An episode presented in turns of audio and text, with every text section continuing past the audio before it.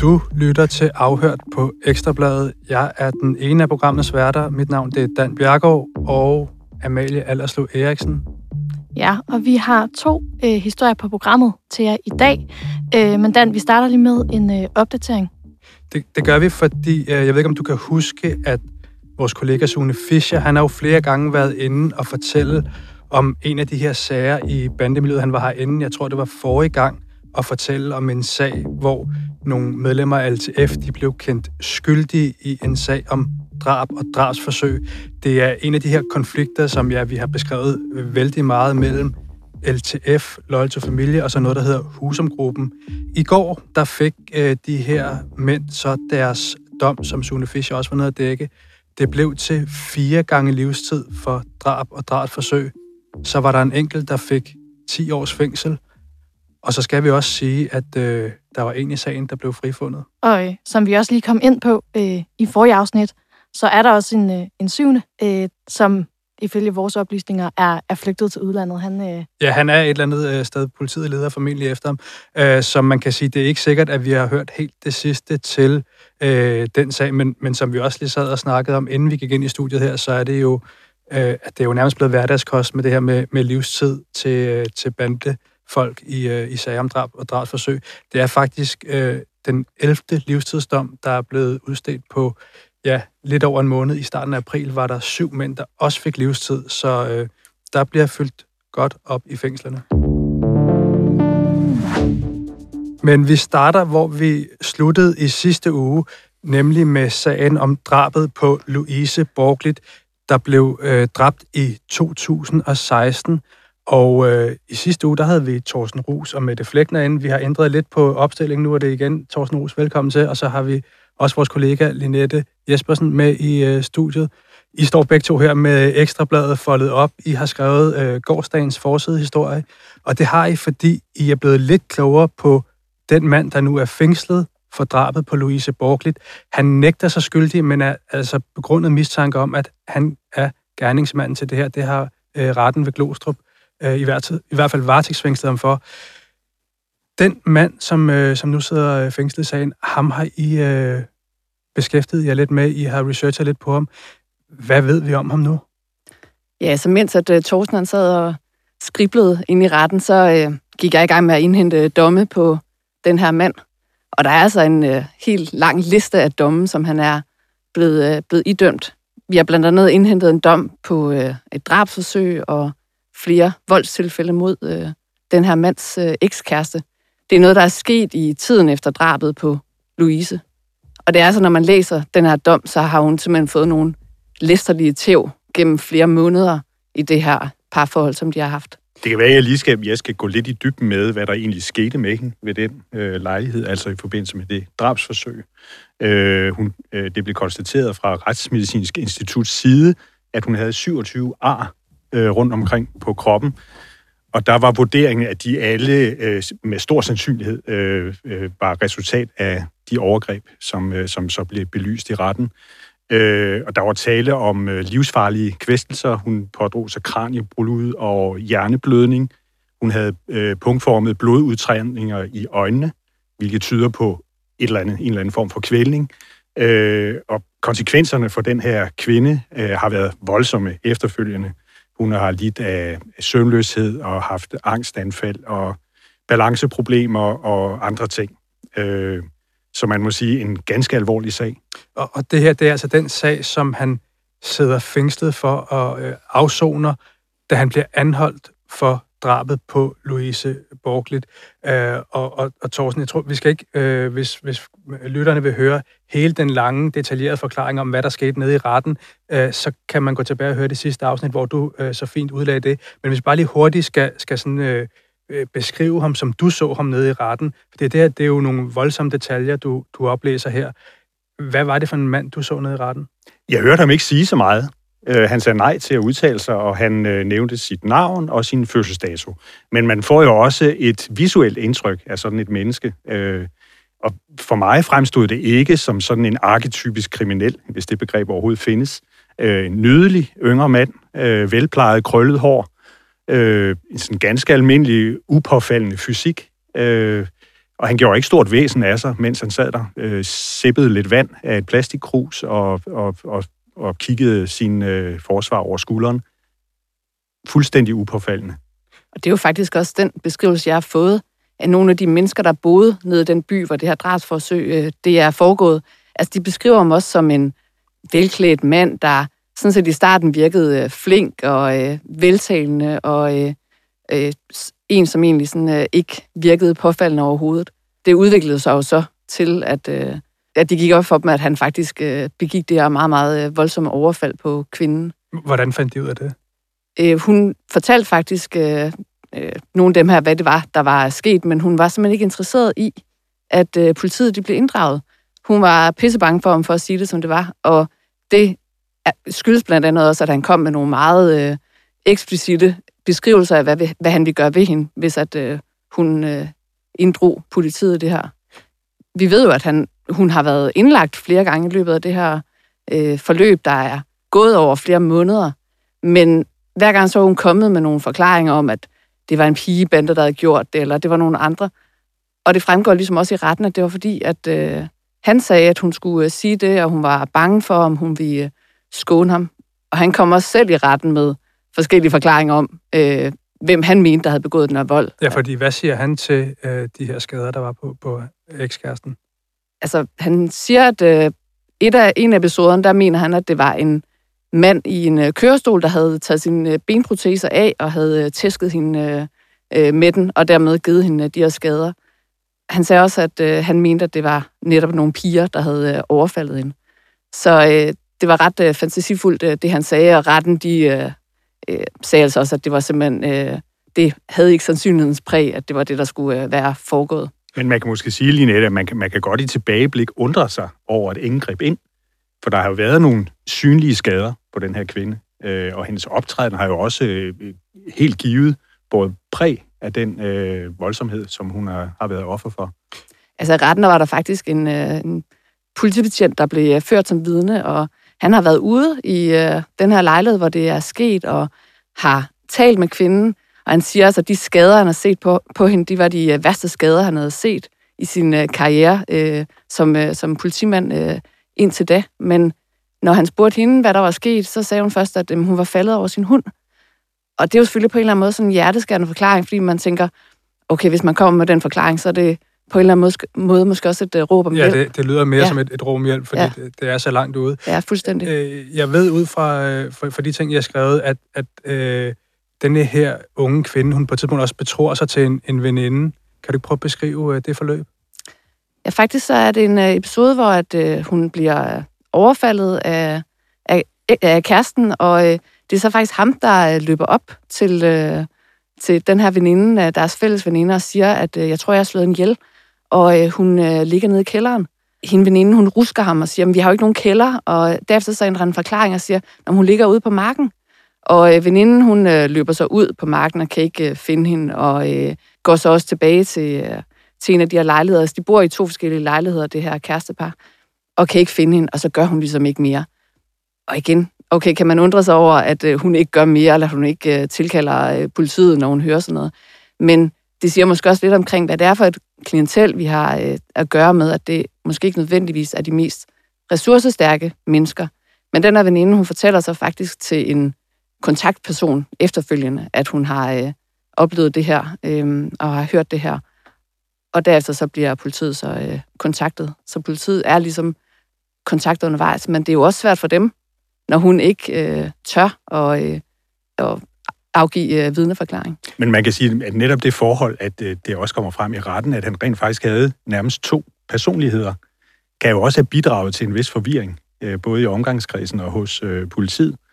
Øh, det bliver forklaret i retten i forbindelse med den konkrete sag, at øh, han er en person i dagtimerne, hvor man kunne sidde, øh, de kunne sidde sammen, det her kærestepar, og se film, og så ændrer han sig fuldstændig om aftenen og om natten, og hun beskriver jo sådan meget malerisk, øh, den her kvinde, at, øh, at hans øjne blev helt sorte, når, når, når hun kunne mærke, at nu var han i færd med at planlægge et eller andet overfald på hende. Ja, hun... jeg, jeg skal lige høre en, en kort ting, Linette, fordi du siger det her med, at øh, da han løber op til, til veninden, så siger han, at, han, at hun ligger i en kælder og er slået ihjel.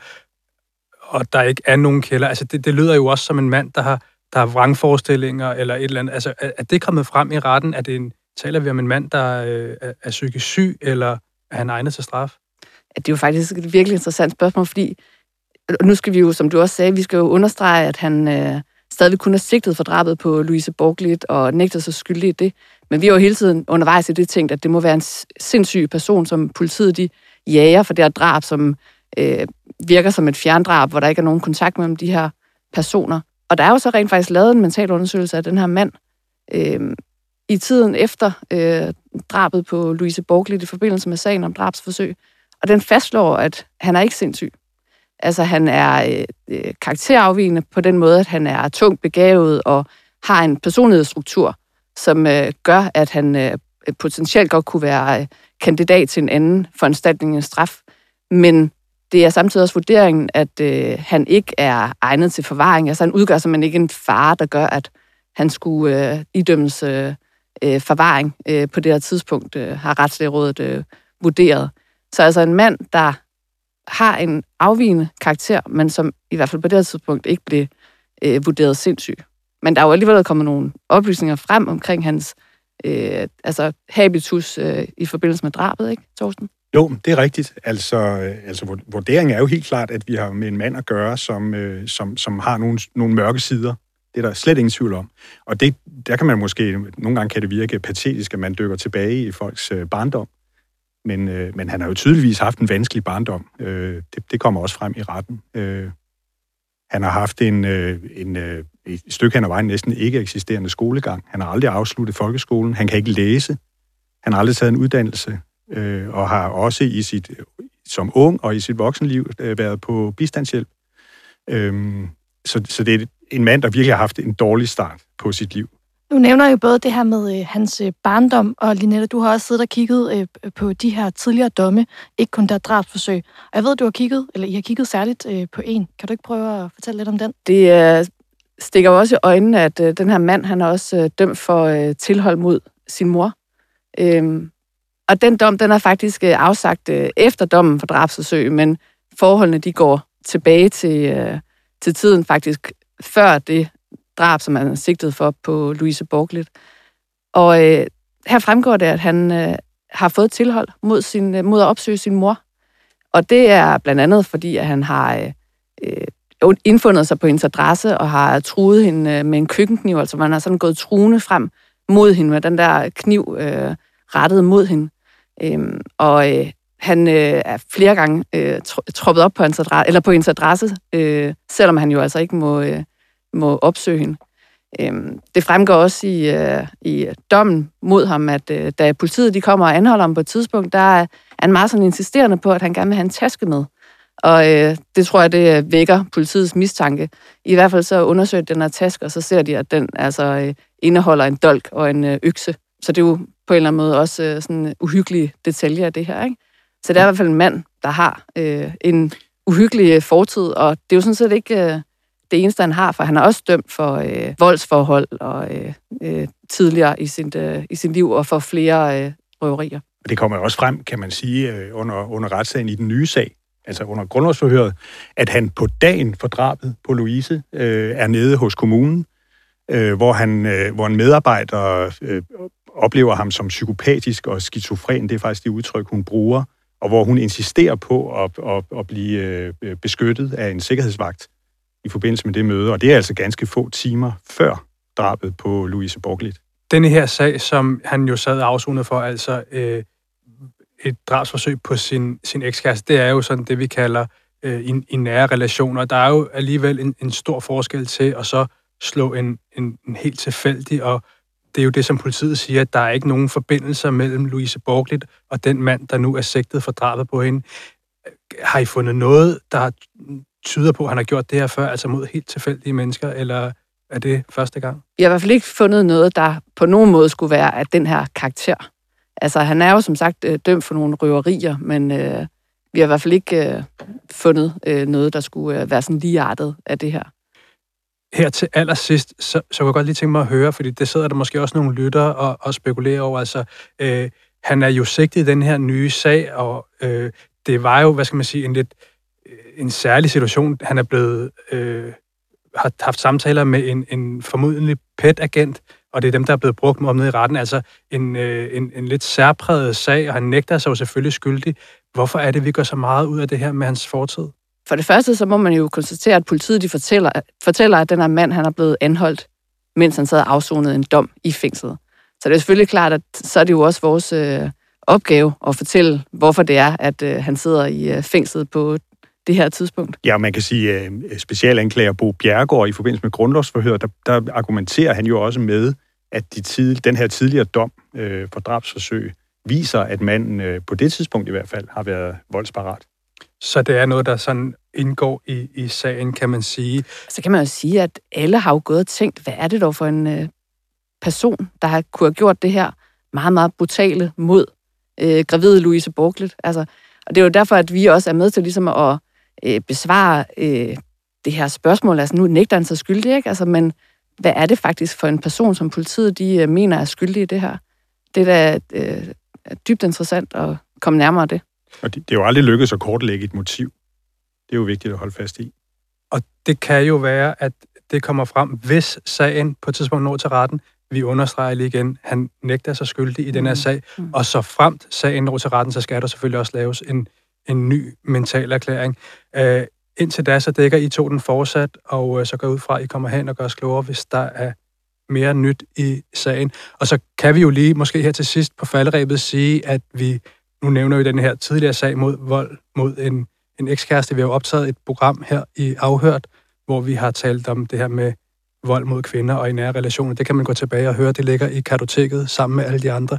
Og der er også et øh, telefonnummer, hvis man bliver udsat for vold i hjemmet. Tak fordi I kom. Det var slet. Selv tak. Et hemmeligt netværk spørger i et drab på en 22-årig mand på Christiania 3. juli sidste år. Dan, det er jo en, en historie, du øh, selv har siddet med. Det er det, og øh, ja, som du selv siger, det er det her drab, der fandt sted på Christiania sidste sommer, og øh, der blev den her 22 mand altså øh, likvideret. Det kom ret hurtigt frem, at øh, han formentlig var øh, et helt uskyldigt offer, som blev, blev dræbt ved en fejl. Det øh, vores research viser, det er, at øh, denne her øh, gerningsmand, der kom ind på Christiania, han var ude efter en, øh, en navngiven mand for det kriminelle miljø omkring Pusher Street i Christiania.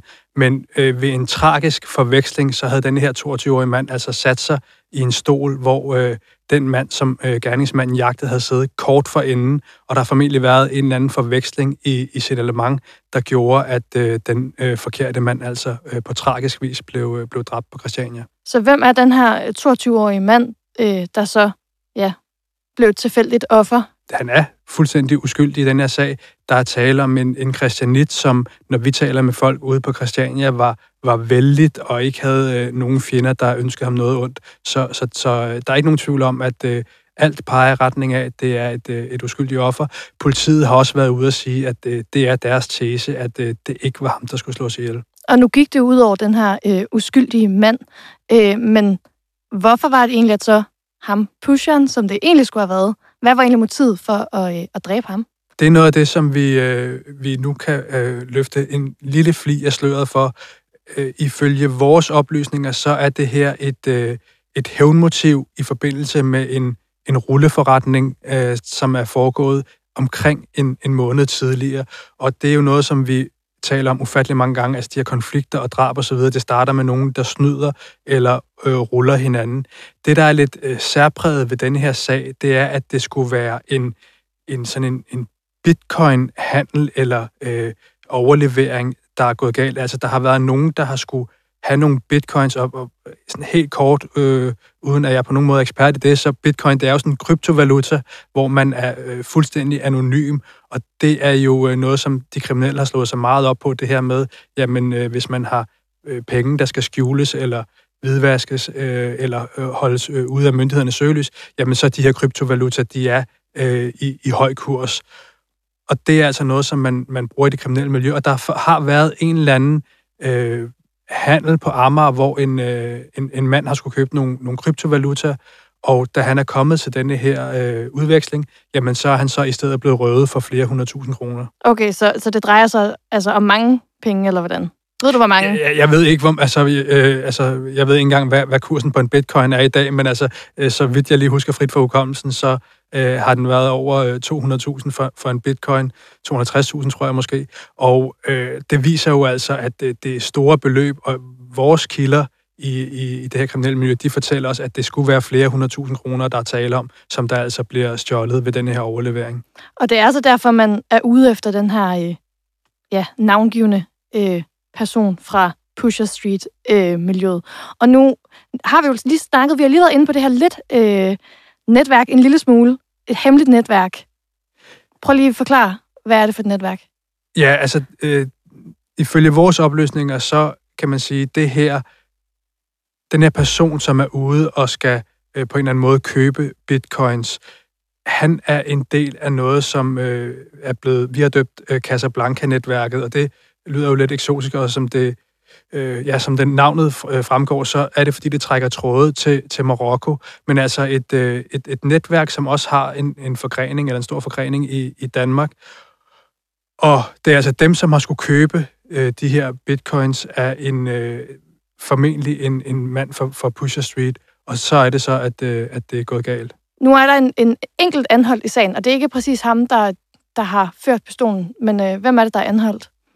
Ja, det er en, øh, en etnisk øh, dansk mand i, i 20'erne, som er blevet øh, anholdt i sagen. Han sad faktisk, ligesom vi også øh, hørt her i, øh, i den øh, foregående sag, som vores kollega var inde og fortælle om, så sad han også varetægtsfængslet i en, en anden sag, og det var en, øh, en sag om en, en meget brutal øh, frihedsberøvelse, kidnapning, hvor en, en mand bliver øh, bortført fra Københavnsområdet, og så bliver han kørt til en, en lade på Midtjylland, og der bliver han altså i øh, over to uger øh, holdt frihedsberøvet. Han bliver udsat for en, en, en grov, grov mishandling, og det er først, da politiet stormer den her lade og befrier ham, at, øh, at han kommer fri.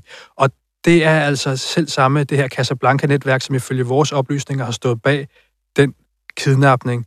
Og, og hvis vi skal sådan gå lidt mere ind i, i detaljerne omkring den her persongruppe, eller det her Casablanca-netværk, så, så er det et, som jo har gået under øh, radaren, i hvert fald for, for os her på Ekstrabladet, og, og vi følger jo ellers det her miljø ret tæt, men i forbindelse med den øh, bandekrig, der var i, øh, i december sidste år, der poppede de altså op som en af modparterne i forhold til denne her NNV-gruppering.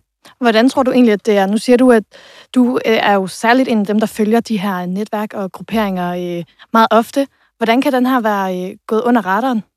Jamen, det kan man sige, det, det er jo fordi, de formentlig ikke har gjort så meget øh, væsen af sig udadtil. Altså det, det tyder på, at der er, har siddet nogen nede i, i Marokko og trukket nogle tråde, og så er der blevet lavet noget kriminalitet i, i Danmark, men man kan sige, langt hen ad vejen, så kan man jo holde sig ret meget under radaren, hvis ikke man er sådan en gruppering, der render rundt øh, på gader og stræder i, i trøjer, hvor man reklamerer for, hvad det er for en øh, bande, man er en del af. Så på en eller anden måde har de haft sådan lidt mere, hvad skal man sige, tilbagetrukket øh, tilværelse, og så er det altså først i forbindelse med den der øh, bandekonflikt, at de ligesom øh, træder ind på, på øh, ind i rampelyset.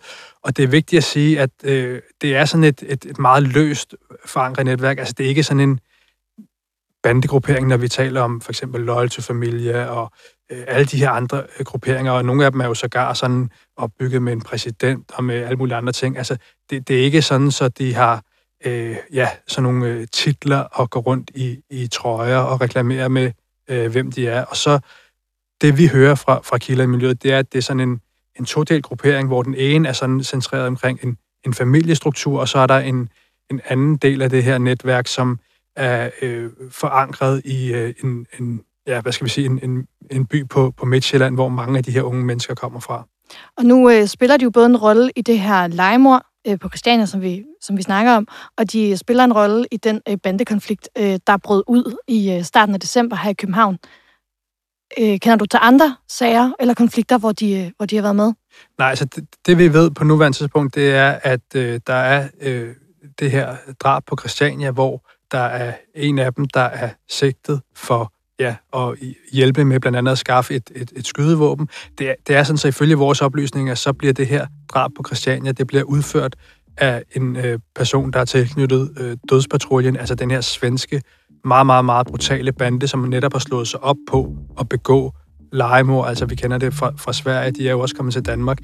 det er ifølge vores oplysninger øh, en, der er tilknyttet den gruppering, der har trykket på aftrækkeren. Så det er bare for at sige, det, han, er, altså, han er ikke sigtet for at have været den mand, der har været inde og begå det her øh, drab. Men så er der ellers ja, øh, den kidnapning, jeg beskrev tidligere, og så de, nogle af de her sager fra, øh, fra bandekonflikten i december. Faktisk det drab, der antændte denne her meget, meget blodige og bedre konflikt, der sidder personer med tilknytning til det her Casablanca-netværk fængslet i, øh, i den sag. Og det er jo øh, noget, vi har øh, snakket meget om her i Afhørt, så hvis man lige vil tilbage og genhøre det, så ligger det tilbage fra, fra december måned og, og frem. Det var, hvad vi havde med til jer i dag. Programmet her det blev som altid produceret af Rasmus Søgaard.